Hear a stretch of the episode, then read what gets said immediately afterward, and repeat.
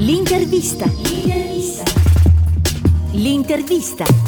Oggi ai microfoni di Radio Wellness in occasione della giornata mondiale del jazz, una pietra miliare del jazz italiano, Tony Trevisan. E volevo dire qualcosa sul jazz. Siamo in un'epoca che trasmettono cose orribili che con la musica non ha nulla a che vedere. E molti, anche tantissimi che studiano al conservatorio, non sanno per esempio perché non studiano l'armonia. L'armonia è tutto, è tutto, poi ci vuole lo studio, ci vuole il talento e via. Ma se non studiano l'armonia, e per, per, ascoltare qualcosa che loro fanno classica ci devono essere 70-80 persone. Nei jazz in 4-5 si dice tutto c'è il canto, c'è l'improvvisazione, eh, c'è il motivo, c'è il modo di suonare che è un'altra cosa.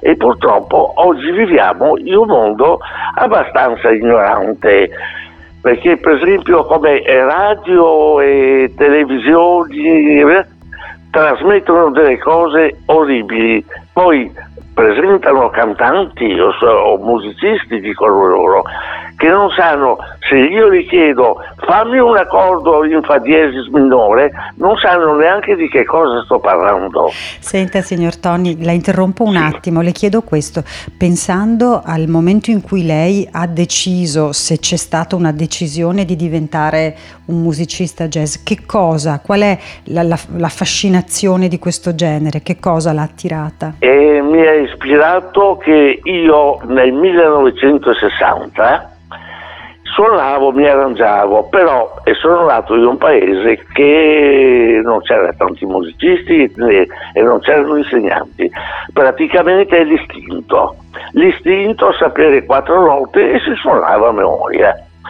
Nel 60 ero a Monaco di Baviera eh, che suonavo e avrei suonato tutta la vita però non mi trovavo bene, poi sono venuto a casa, mi sono sposato, ho fatto il vetraio e a 50 anni ho tirato fuori la tromba per insegnare a mio figlio e lì ho capito che ho sbagliato tutto, che, che dovevo studiare suonare e mi sono messo a studiare. Per conto mio, perché gli insegnanti che insegnano il jazz e non ce n'era, c'era qualcuno che così eh, con i libri di cassette dagli Stati Uniti. Eh, è nato lì il jazz, è nato un qualcosa che in tutto il mondo non c'era. Con la faccenda della schiavitù, con il blues, con lo swing e con il jazz è stato un periodo che c'erano tanti musicisti, ma, ma musicisti, qualcosa, ora non ci sono più perché sono morti tutti, nel, nel, secolo scorso. Adesso c'è qualche musicista, ma non hanno percorso la strada che Duke Ellington, Miles Davis, Louis Armstrong, Billy Holiday, cioè tutta quella gente lì, è sparito tutto. In tutto il mondo adesso c'è questo, adesso c'è, ci sono solo i telefonini. Senta Tony, noi la ringraziamo moltissimo, è un piacere ascoltarla, ascoltare insomma gli aneddoti della sua vita, la ringraziamo per il suo eh, splendido contributo al genere e io concluderei dicendo lunga vita al jazz allora.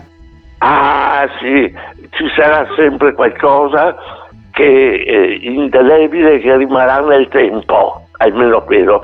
E speriamo, speriamo che anche la società cambi. Magari tra dieci anni, vent'anni ci vorrà un periodo perché sa, l'uomo va a periodi così, no? E speriamo che arrivi, non per me, ma per i ragazzi, perché io dico sempre volete vivere che non è che risolve ma aiuta, dovete fare due cose, lo sport e il jazz e la musica.